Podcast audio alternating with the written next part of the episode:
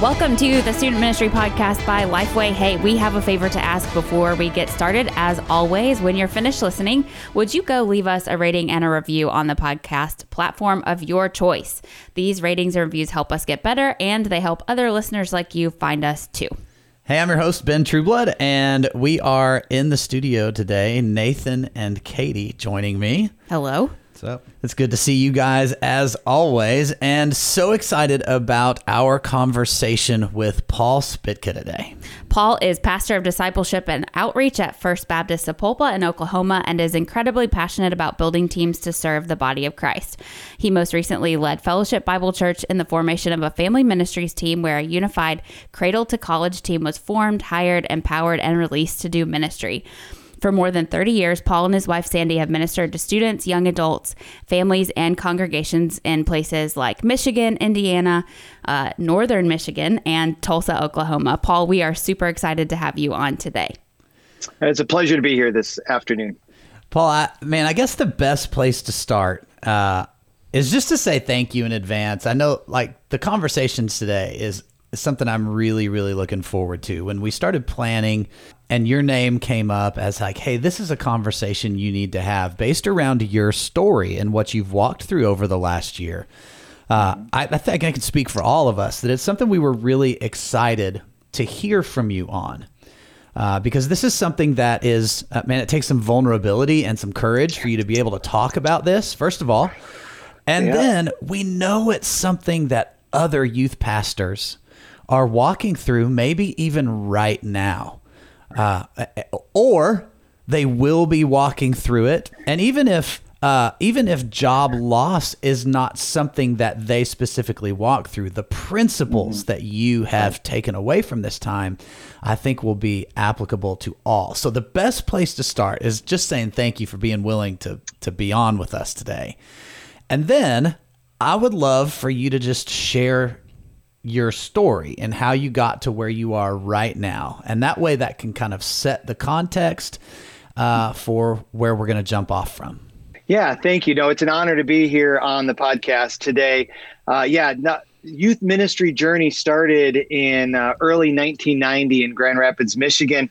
I was working in a small little church, uh, working with the Awana program with the Sparks. That's mm. pretty much all they trusted me with. The little kids at the age of 19, and uh, I was a Spark at one uh, time.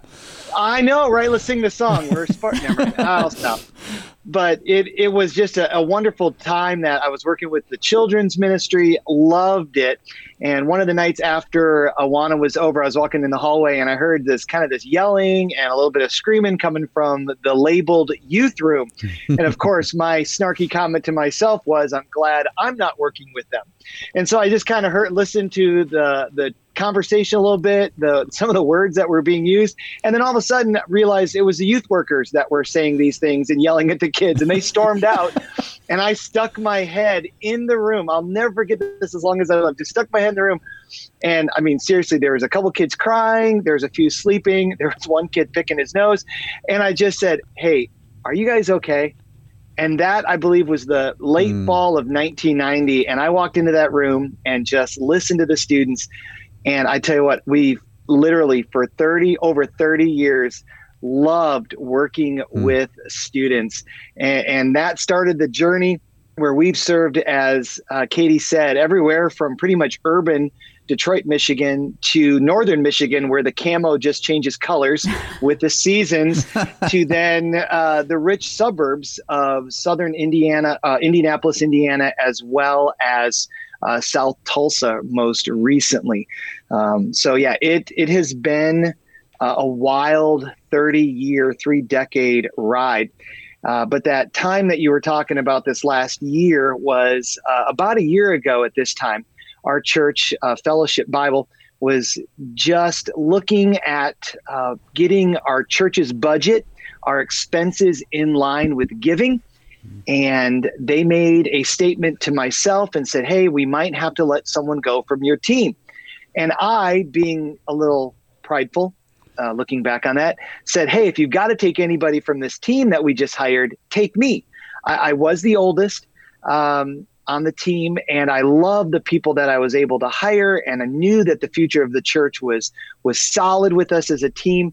And I had no idea that about five months later they would take me up on the offer and uh, they had to let a couple of us go and i won the lottery and they were incredibly generous mm-hmm. uh, with us on our exit and it was a good transition and we tried to set them up. They took care of my family and i. Um, so it, it has just been a, a wild ride of seven months that we were unemployed.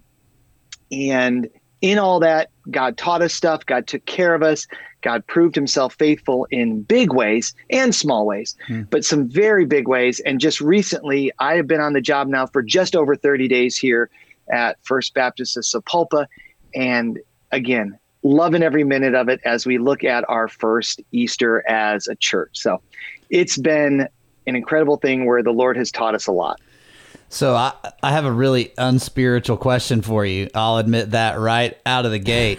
Uh, because like we're getting ready to talk about how the Lord used that time.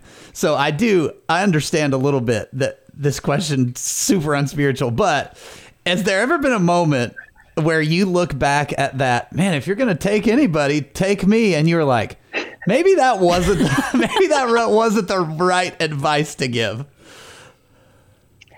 I still believe it's the right call. Honestly, yeah. if I was in their position, I would have taken me too. Mm. But no, it no, there are times. There was a couple times that we I had a meltdown underneath uh, working in a crawl space of a guy's house, and I got trapped for a few moments. And I was like, "All right, Lord, why in the world was I so arrogant to say that? Seriously, they could have taken." And I started listing everybody, and I'm like, "Why me? Why me?" And uh, but again, that was something that even in that moment, uh, the Lord was dealing with my pride mm. and and saying, "You thought you were all that in a bag of chips, you know, working all your way up to this position." And uh, yeah, it um, yeah, God's got a sense of humor. Just to say, just to say that. Yeah, man, I um, you talked about being in a crawl space. That is one of the scariest places on earth for me to think about being. Is, that doesn't have anything to do with the podcast today, but you said it, and my thought was, I don't want any part of being in a crawl space at all ever. Agreed. Man, so uh, let's jump into then the things that you that helped get you through this period of time. I, I think you said seven months where mm-hmm. you had been let go from your job. Uh, it, you'd been in student ministry thirty years, and here you are now. Man, I don't. I'm not in ministry right now vocationally. What right. are some things that that helped you get through that moment? Because, like I said off the top, I there are going to be people who are walking through this very same scenario, mm-hmm. either because of COVID, similar to your situation, right sizing of budgets, or uh, or a myriad of reasons. What helped you mm-hmm. walk through it? Yeah, and I think Ben, you you nailed it right on the head. Is that it, it doesn't matter just if it's a, a, loss of unemployment; it can be a, a season of discouragement. Yeah, uh, I meet with different groups of youth pastors, one on the south side of Tulsa, and also one uh, here in Sapulpa area. And I'm, I mean, people in ministry are just discouraged right now. Mm because of COVID and, and all of the pandemic stuff. And, you know, people are excited about Easter. And I I'm just praying that Easter goes well, you know, for a lot of these churches because they're depending so much on good attendance return. Well, what happens if that doesn't occur? Yeah, we we've got to have a little bit stronger base uh, to to to rely on more than just our church attendance, our church giving, or the size of our ministries. Really. Yeah. So yeah, there are five things, and, and I'll give them to you, and then we can unpack them however you want. Um, they all start with D because the word, the letter D, because I just try to make things memorable. uh, but the, the first one is the daily investment in our relationship with God, followed by discovering our identity in Christ. Thirdly, the development of an intentional schedule. Fourth, uh, dare to involve others in the process. And then finally, determined to trust God no matter what. Uh, so, do you want to go in order? how would you like to unpack these? Man, I, yes, I would love to just take them one by one and just get okay. some thoughts that uh, that rose to the surface from you from what you learned freshly related to this season. Mm-hmm. Because you know some of the things that you mentioned, uh, daily investment in our relationship with God, like that's one that I think we as pastors probably think, oh, yeah, of course. And just kind of have the tendency to move on from that really quickly. Mm-hmm. But you're walking through something and this stuck out to you in a fresh, different way than it had before. And I'd love to kind of hear that about what each one of these, like what rose up to the surface as a new, yeah. fresh thing for you.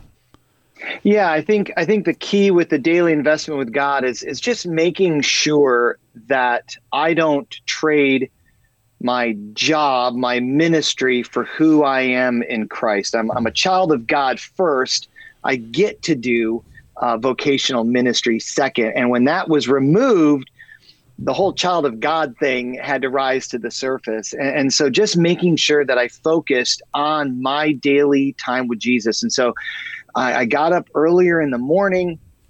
I spent more time in Bible reading, Bible study, started memorizing scripture, which literally had not done regularly since Awana. Mm. Uh, so it'd been a couple of decades on that one. But just making that, making prayer with my wife a priority every morning before we we went our separate ways, before I, I went off to whatever handyman job I had that day, trying to make some extra money. Uh, but just focusing on who I am in Christ first and foremost. What I do with that is secondary. Uh, and that was just key. I, I know that there are several uh, YouVersion Bible plans that literally deal with unemployment. Hmm. And, and, I couldn't believe it that I was like, wow, there are guys both in ministry and in the vocational world that we're dealing with this. And, and so just listening to other people's stories and seeing how God had come through for them encouraged me on a, on a consistent daily basis. Why do you think it is that pastors. I know this is not a pastoral isolated situation, but our audience would be would be relating to pastors of some kind. Why do you think it is that pastors deal with this my identity is wrapped up in me being a pastor or me being in ministry versus my identity is in Christ? Something that we preach all the time, right? hmm I think probably because so much of our spiritual life is involved, unfortunately, around ministry and around the spiritual lives of others. That uh, a statement was made from a pastor long time ago that just stuck with me. Uh, he's he made the comment. He goes, "We need to be full time followers of Jesus and part time pastors, mm. even if we're full time." And, and that that whole idea of like, wait a minute, I need to be a follower of Jesus first. And I think we as pastors we get lost in well, we call it Super Bowl week. I mean, East, we're coming up into Easter here, and so every church in our little town of Sapulpa has got banners out. People, the the church across the street from me right now, they're mowing their lawn. I mean, everybody is ready. just making sure everything so beautiful. Oh yeah, baby, we got guests coming. You know, we're praying that the community shows up, and and we base it off of that. Mm. And and that's not what I mean. That's not even what the Bible teaches. We're called to be faithful and does that mean four kids, 400 or 40, whatever? Just be faithful in the ministry that God's called you, but be faithful as a child of God first and foremost. And, and I just think we get lost in that. We don't realize the amazing amount of grace that we find by just being a child of God. We always have to put something else with it. It's the Jesus plus mm. something. So you you had this reinvestment in your intentional purposeful time with the Lord every mm-hmm. day, and then I guess what I what I would say is a rediscovery of that identity piece. Uh, what yeah. stood out to you in that? Yeah, I, I, think I think that the biggest thing was the the support of my wife Sandy. She just, you know, she really allowed me to to have a weekend to wallow in self pity. She allowed me to do that. But the the last time we got fired, which was about 15 years ago, um, it, it was a dark time because so much of, of who I was was wrapped up in the ministry, was wrapped up in the building program that we were involved in for a new student center. So much of who I was as an individual was wrapped up in the ministry. And in these seven months, I was able to pull back and say, I don't have a ministry to define me anymore. So what will I be defined by? Mm. And and investing more time with my wife, uh, investing more time with my children, who four out of my five adult children have moved to this area here in Tulsa. And so being able to spend more time with those, we instituted family dinners every Monday night. We whoever shows up, and there's random people that show up for family dinner, college students that used to live with us, all kinds of stuff. We just know that hey, Monday night is is blocked off, and we don't do things on Monday night for ministry. It's just our family. Um, being able to hang out with my grandkids. I, I have five grandkids, four that live in the area, and just being able to to be dad or honey or papa mm. made such a big difference. All of a sudden, I realized, you know what? I don't need a church to be whole. I don't need a church to be defined as my family loves me for who I am. My wife loves me for who I am. Therefore, my Heavenly Father loves me more than all of them combined. Mm. I need to find my love, my identity, my fulfillment in who Jesus made me, not in what I do. Yeah. And, and that was that was a tough journey. I mean, the whole handyman ministry that that we kind of started just to make ends meet. I mean, we cleaned out a house. We, we called my daughter and I called it the murder house. Someone had died in it, and so we had to clean up a lot of nasty stuff. There were vagrants living in there. I mean, it was it was some sketchy stuff.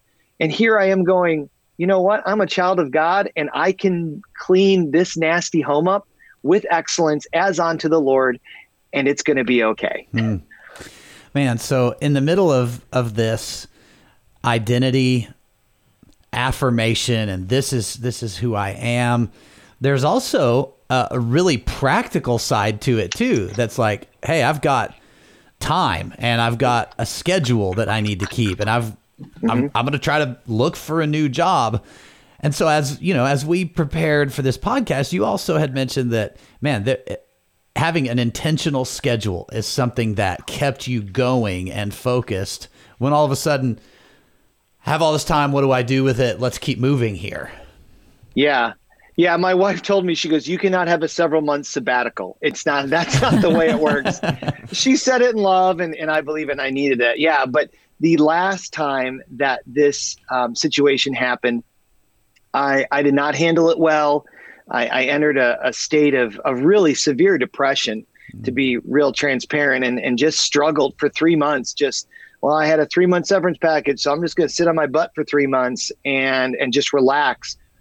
And boy, we and again, it was a little bit different exit strategy. Fellowship was so generous to to my family and I um, that literally my wife says, "You can have the weekend, and then Monday morning you start." And I tell you what, I I'm a creature of habit. So I took one week to figure it out. What did my schedule look like? Um, I got a very large, long honeydew list from my wife. She's like, "Hey, for the last for the last seven years, you haven't done all this stuff. Here you go." And and so like every ceiling has been painted in our house. I rebuilt some decks, um, fixed one of her chicken coops. She needed that as well. Um, but it it was it was something that it took me about a week or two to figure it out. But having that block scheduling where I literally blocked out time in my day. And and, and Carey Nieuwhof has some amazing stuff that I kind of used his block calendar as a basis. But all right, so if I'm up at 5:30, from 5:30 to 6:30 is my daily quiet time. 6:30 to 7, I read I read blogs, books, whatever. Uh, from 7 to 7:30 it's it's all about lesson writing. I'm writing lessons for different ministry organizations. And then starting at 7:30 it was exercise and so i did exercises and you know have a physical training routine kind of. And then by 8 o'clock it was like all right shower shave and shine because i was out the door by 8:30 9 o'clock so that I could go on to whether it was work projects or um, honeydew list or whatever it was. And then I scheduled my lunch break and I scheduled my evening times. And I know it may sound a little OCD, but it really, really helped having those reminders popping up on my calendar. So I just didn't look at a blank week and say, well, I can do whatever. Hmm. I couldn't do whatever. I had to schedule time every day after lunch. I did take a nap. I love my naps, uh, but I'll take a 28 minute nap. And then it was right after nap time. It was, I had to spend an hour to two job searching Monday through Thursday. And, and I just blocked that off and I tracked all of that. Where did I go? What did I do? Uh, partially because I wanted to prove to my wife that I was doing what I had committed to do. But secondly, it really helped me to focus my time. You know, what job sites were I looking at? What things were happening? And so that intentional schedule just really helped me uh, stay focused, uh, stay busy. Because usually when you don't, you're not busy, you know, you can start drifting and mm-hmm. thinking and wondering why did God allow this. I was actually pretty busy uh, during at least five of those seven months of unemployment. When the holiday hits, the holidays hit, man, it was really slow, the handyman. Yeah. So then the home projects kicked in. So just being intentional with our calendar, whether it's, you know, you're just depressed in ministry or whether you're unemployed, having that focused agenda every day really helped me. What's your strategy for being able to take a 28 minute nap and not feel like trash when you wake up? I felt like that question was coming. As soon as I heard it, I was like, the nap is going to come up. I, I learned that in reading one of my, my podcasts. Craig Groeschel talks about this in his leadership podcast of you don't want to sleep longer than 28 minutes because then your body falls into REM sleep and then mm. you've got to be down for like an hour and a half. So I literally have a timer on my phone and on my iPad. Um, I have a sign for my office door if my if my team knows I've got my little my window blocked out. And if they can hear the fan running, they know I'm down for 28 minutes and uh, the alarm goes off and I'm back up and out. But it's amazing. 15 to 28 minutes is a sweet nap time um, because, you know, you can re energize yourself by just taking a very quick, short nap and again, I'm getting older, so I really. well, I was going to ask you as a follow up to like you were so intentional with the block scheduling during this season, Mike. I mean, the nap question was a real one, but I was the, the other real question about this was how much of that discipline made its way into your life now as a pastor on staff again? Mm. Have you kept a similar approach to your schedule that's different now than it was perhaps before. Absolutely. The getting up early uh, has been the biggest thing. So scheduling my 5 a.m. to 8:30 a.m. time, uh, and again, not everyone can do this because of different life stages. We, my wife and I, got married young. We had kids, and they're all out of the house, and I'm 50, and I've got grandchildren. So we are in a unique life stage where we're not dealing with crying toddlers or anything like that. So we get a good night's sleep when we go to bed. Um, but yeah, that has stayed with me. It has really helped me get a jump start on on the day. I'm I come to the office, uh, you know, at 8:30, 8:45, and like I've already got two hours of, of of work accomplished before I show up, which then allows me to be more interruptible uh, for my team where I'm not trying to write lessons or anything like that. That's all happened in the morning or it happens late at night um, after my wife goes to bed. So it's just, yeah, it's it's a it's a habit, especially in the morning, that has been incredibly beneficial. And still, though, for family times. So Monday night, Friday nights, except this Friday night, are always blocked out. Monday nights is family dinner. Friday night we all go to a horse show and my granddaughters and my daughter show horses. Hmm. Man, I'm not scheduling anything on those nights. Of course, Good Friday I'll I'll I'll miss for that. But other than that, man, we're we're always focused on family time and I think that would be one of the most beneficial things that I liked about this season was that I focus more on my family. Hmm. So the next one is really intriguing to me, and that's how you dared to involve mm. others because I think the natural, I'll say for myself, the natural reaction to walking through what you did would have been I'm not going to tell anybody. I'm just going to figure this out. And because I think for me, again, speaking only for me, I think I would wrestle with uh, the fear of that. What's going to happen? Mm-hmm. I would mm-hmm. wrestle with like the shame or slash embarrassment of of that season. And so I would mm-hmm. struggle with involving others. I I uh, I think you chose the word dare here significantly. Um, yep. So I'd love to hear you talk about how important involving others and how you knew, man, I've got to talk about this with other people. Yeah, and again, it goes back to all the things I did wrong the last time this happened. So I just shut myself off. I didn't involve people. you know, my wife took the brunt of of my just depressed state and anger at God. And uh, this time I just said, it's got to be different. It, it, can't be the way it was. I, I, put too many people through too much pain because of my own selfishness. And, and so the daring to involve others, I mean, the, it started with asking for prayer. Uh, we use the YouVersion Bible app, the prayer journal. And so I put it out to all my friends on YouVersion saying, I've been trying for three months to find a job and it hasn't worked. I've just had my accountability group praying for me. I need all of you to pray for me because I need to find a job or a life or something. I mean, I got to do something. And and just taking that step and seeing how people responded was was just incredibly humbling. And I said, "All right, so a couple people knew that we were praying, family, friends, accountability partners, and then a larger community was was praying and then I just started like meeting God started bringing people and into my life and along my path as I worked or served at their houses.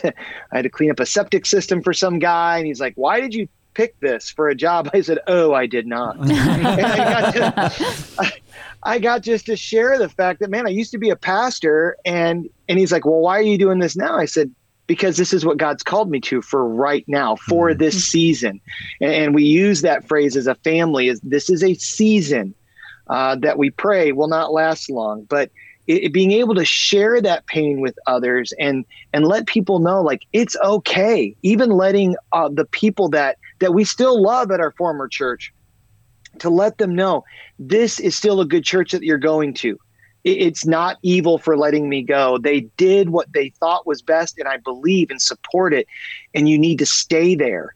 Uh, having that that vulnerability and, and just, I guess, in a lot of ways, it's just trusting God to say, "You've got this, God. This isn't about me. It isn't about my comfort. It, it, it's something about Your will, Your plan for not just my life, but for others involved." Mm. And and just saying, "I've got to share this." And so then being transparent with other youth workers in our area here in Tulsa. Um, you know, I, I also do some stuff through Youth Ministry Booster and, and just listening to those guys and being able to share a little bit of that. And they're like, how are you staying positive? And I'm like, I, I had to focus on the positive. I, I had to force myself to celebrate all the good things that that God was doing, but I had to do that on a larger platform. That's why I started, you know, unemployment day one on my Instagram and I got all the way to day 100. I thought I'd never get here. Mm-hmm. So then hmm. I stopped because I didn't want to, I was starting to get depressing for me to say, oh my word, day 100 of unemployment. So then I just did today. And I've been doing that since uh, of just looking at today and celebrating the positive things that God did. And so just allowing people to see that even in the tough times, God is working in our lives. And if they can see that in me, and if I can be an example, then hopefully for them, when they're going through the difficult times, they can look back and say, hey, God took care of Paul. Maybe, maybe he'll take care of me because he will. Mm. we just have to believe that. But it, it is, it's, it's painful um, to be able to be that transparent. And you got to get over yourself to be able to say, I'm not all that in a bag of chips. I don't have it all together. Thankfully, God does. And I'm just going to trust him. Yeah.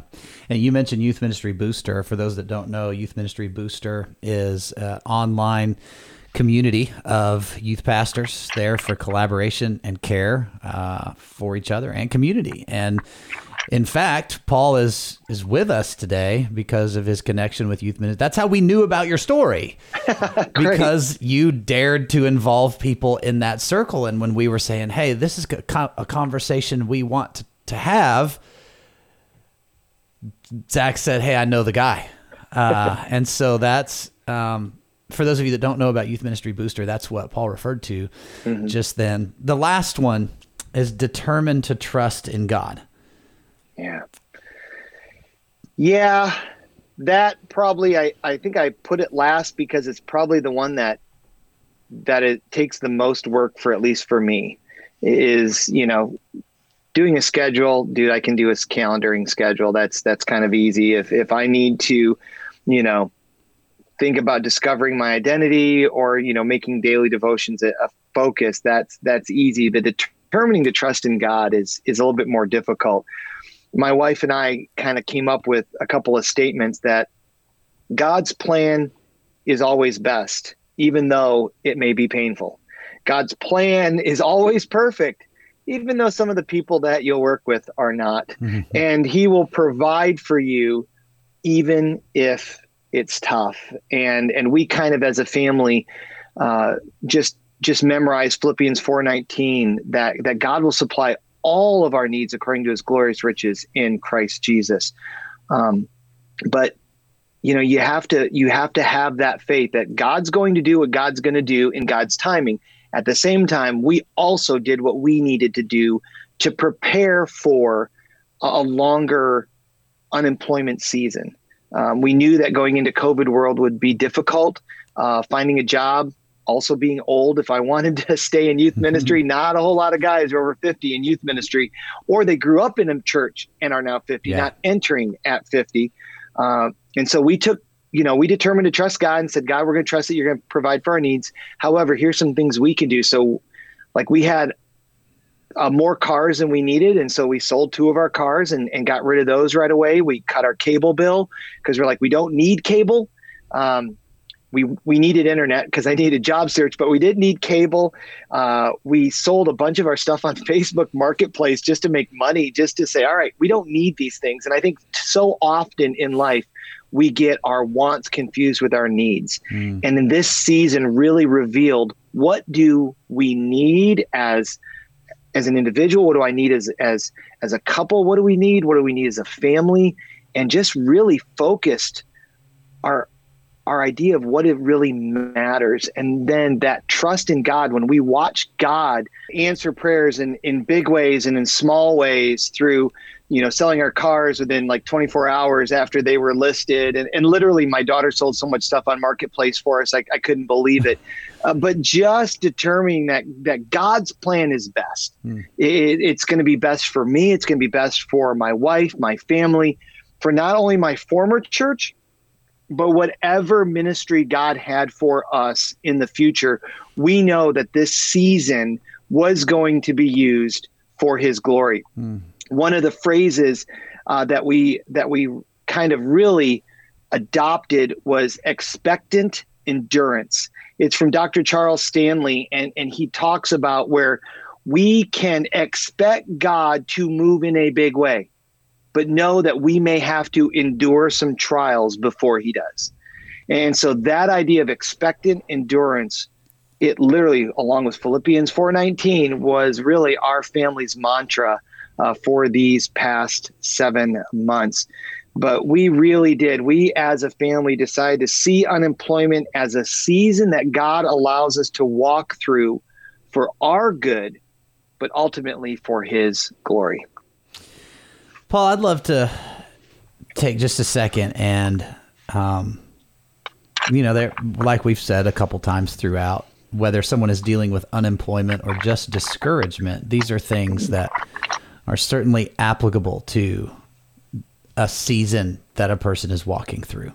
Mm-hmm. Uh, imagine that we are in that season, and if you could say, something to us. Uh, somebody that's listening to this is in one of those seasons, either unemployment or discouragement from some other from some other factor. What would yeah. you say to them based on what you've walked through? Yeah, I, I was really thinking about that of of how does it how does this translate for people that aren't in unemployment? And so when I think of the four seasons that we have, you know, winter, spring, summer, fall, unless you live in certain states where you just have summer or winter, like we did in Michigan. It was summer and winter. We only had two seasons in Michigan. But, you know, you're in, in life, we go through these four seasons. And, and I know that for a lot of pastors, senior, youth, other, in our area in Oklahoma, it seems like we've been in a year long winter mm. where things just look dead, things feel dead. You don't see hope. You just see just blanket of whiteness. Uh, but knowing that spring is coming and and growth is going to be happening and there's going to be uh, that moment where the snow does finally melt and you start seeing the grass again and you know that could be whether people start returning to church or you know you get a, another job or companies start opening or restaurants you know reopen again whatever that may be that we can be in that time where we watch god grow our ministries. We've been in those seasons of, or the season of summer where I really feel that's where we were at our, our previous church before COVID hit. We had hired a team. We were watching, you know, enjoying the fruits of our labor and God's blessing. And we had kind of hit a sweet spot where everything was just rolling along and it was so wonderful. And then the fall showed up where things started, you know, we could see kind of things not dying, but definitely hibernating. Hmm and just realizing as an individual, as a husband, as a wife, as a family, what season are you in, knowing that it is just a season. It's not your identity, it's not your future. It is a season that God is going to bring you through, and something better is on the other side. Paul, we'll end with just saying thank you uh, as we began. Um, podcast listeners don't go away just yet. We'll be uh, we've got a little bit more, but Paul, I just just want to say thank you. Thank you for pouring into us personally. I feel like you've poured into me in, in this moment, uh, and I know that what you've what you've walked through and what you've said is going to impact people who who hear this. And so thankful thankful for you for your faithfulness and being willing to share your story. Well, thank you for the opportunity. And again, it has been such a pleasure to just watch God do cool stuff in our lives, in the pain, in the highs, and in the lows. So thank you guys so much for this opportunity. We'll be right back after this short message for some more conversation on this topic. So, listeners, hang in there just a minute. In today's episode, you heard Ben mention Youth Ministry Booster, our exclusive community for youth pastors like you. We are excited to start welcoming new members to our community for season three on May 17th. Get plugged into a monthly mastermind group, access webinars from the best and brightest in youth ministry, and find hundreds of training videos and other downloadable resources. Register for Youth Ministry Booster starting May 17th at youthministrybooster.com. We just finished up an incredible conversation with Paul my initial reaction is just one of thankfulness, but I've said it so many times. I'm just going to move on from that because, it, but it's just like this is a really vulnerable thing that that he just came on and said, "Look, this happened to me, and here's what I've learned from it." So I, I would love to know from you guys what you learned from what he learned from. Well, I mean, just uh, right off the bat, I think thankfulness, I, I, think we're all full of it right now because we're in such a season that is difficult, I think, for every single person, uh, no matter what you're walking through, even if it's not job loss. Um, that it's just really refreshing to hear somebody who um, exudes so much joy and positivity despite what he's walked through. I think it's so easy for us to slip into discouragement over things that seem little right now because there are larger things at play. So that that is just the first initial impression. I mean, just from the moment I sent that email uh, and heard back from Paul, just his willingness and his enthusiasm um, to share what God has done. Uh, it's just it's a sweet reminder of how God's working in all of our lives, no matter what we're walking through. Yeah. Yeah, I agree. Like I, I really do love his his positivity, but I like how he also took and kind of broke that situation down. Like he even said it, like it was a you know a bad situation, but he wanted to make the best out of it. I love that he said, "I'm going to we're going to trust God." Um, to walk through this, but we're also not just going to sit idly by. Yeah, and I, you know, I think that's so important that we oftentimes we we can easily just get like, okay, I'm going to sit and wait for God to do something, when we're called to be faithful and a part of the calling of being faithful that we see all throughout the bible is action as well mm-hmm. the, the, faith and the works part. And so i love that. And something else that he kind of he, he, he said real quick but it really stood out to me was he said by the time he gets to work he's already been doing a ton of work. And he said it in the context you know so that i can encounter those interruptions from my team. And right. then I, I took it like man how often do we get interruptions whether you lead a team or not but how often do you get interrupted during your day and that makes you frustrated? But he's built in time to to handle those interruptions because he's built in he's scheduled all of that workout. So yeah. that way you know he he can have time for those interruptions. And i think that just helps keep you in a better place your mind focus and those kind of things. So. Yeah. I loved yeah i really loved how he talked about how intentional he was during that season of time out of ministry or out of just a regular i'm going to show up and do this work as my job and how that really did um, serve as a season that had transferable uh, learnings for the next season, uh, schedule wise too, but just the returns in his family life and all that kind of stuff. And it was just a really good reminder that sometimes when you go through something difficult and you enter a season that has a lot of pain and a lot of heartbreak, that like in the other hand, you can also hold some really some really good things and recognize that even if they're small, like those the blessings in those seasons. It's really good. I, I, the the action piece of it stood out to me too. Like, man, we're gonna trust God with everything, and we're also gonna take steps to know, like, to go do that, like, go mm-hmm. get this thing, mm-hmm. uh, whether that be a job or an intentional schedule, or we heard him talk about just today. Like he focused on each day and what mm-hmm. he could do that day, and that's what he could that's what he could get his mind around. And so I'm thankful for that perspective. Uh, personally, uh, just the involving others uh, part of it, um, so hard but so necessary, uh, stood out to me. And then the short the short piece around making sure that identity is not wrapped around what we do. Uh, and I think that's something that for me is a constant. It's a constant battle For sure. Maybe not every minute of every day, but there are moments for sure where it's like, I need to be Ben, not Ben who leads Lifeway students. Yeah. Like that's my primary responsibility is is is to be me, to have an identity that is not based in a job or a function or a role or anything like that. And Yeah. so uh, I appreciate his insight and just a reconnection to or a rediscovery of that true identity. Whenever you meet somebody new, the second question is always first one's always what's your name? Yeah. Second one is what do you do? Yeah. Our culture defines so much of who you are by what you do. And so I think that's a great a great, you know, thing to Yep. take a look at and focus on. That You're you're right. not you're not what you do. You are who God made you to be. Yep. I think the biggest takeaway for me is just like, I mean, uh, Paul even acknowledged it too. Like there are some some basic things that can walk us through any season, and sometimes we just need to go back to the basics. We can mm-hmm. get so caught up in any circumstance, good or bad, that we walk away from sort of the foundational things of our faith that that help remind us of who we are. This has been another episode of the Student Ministry Podcast by Lifeway. We will see you next week.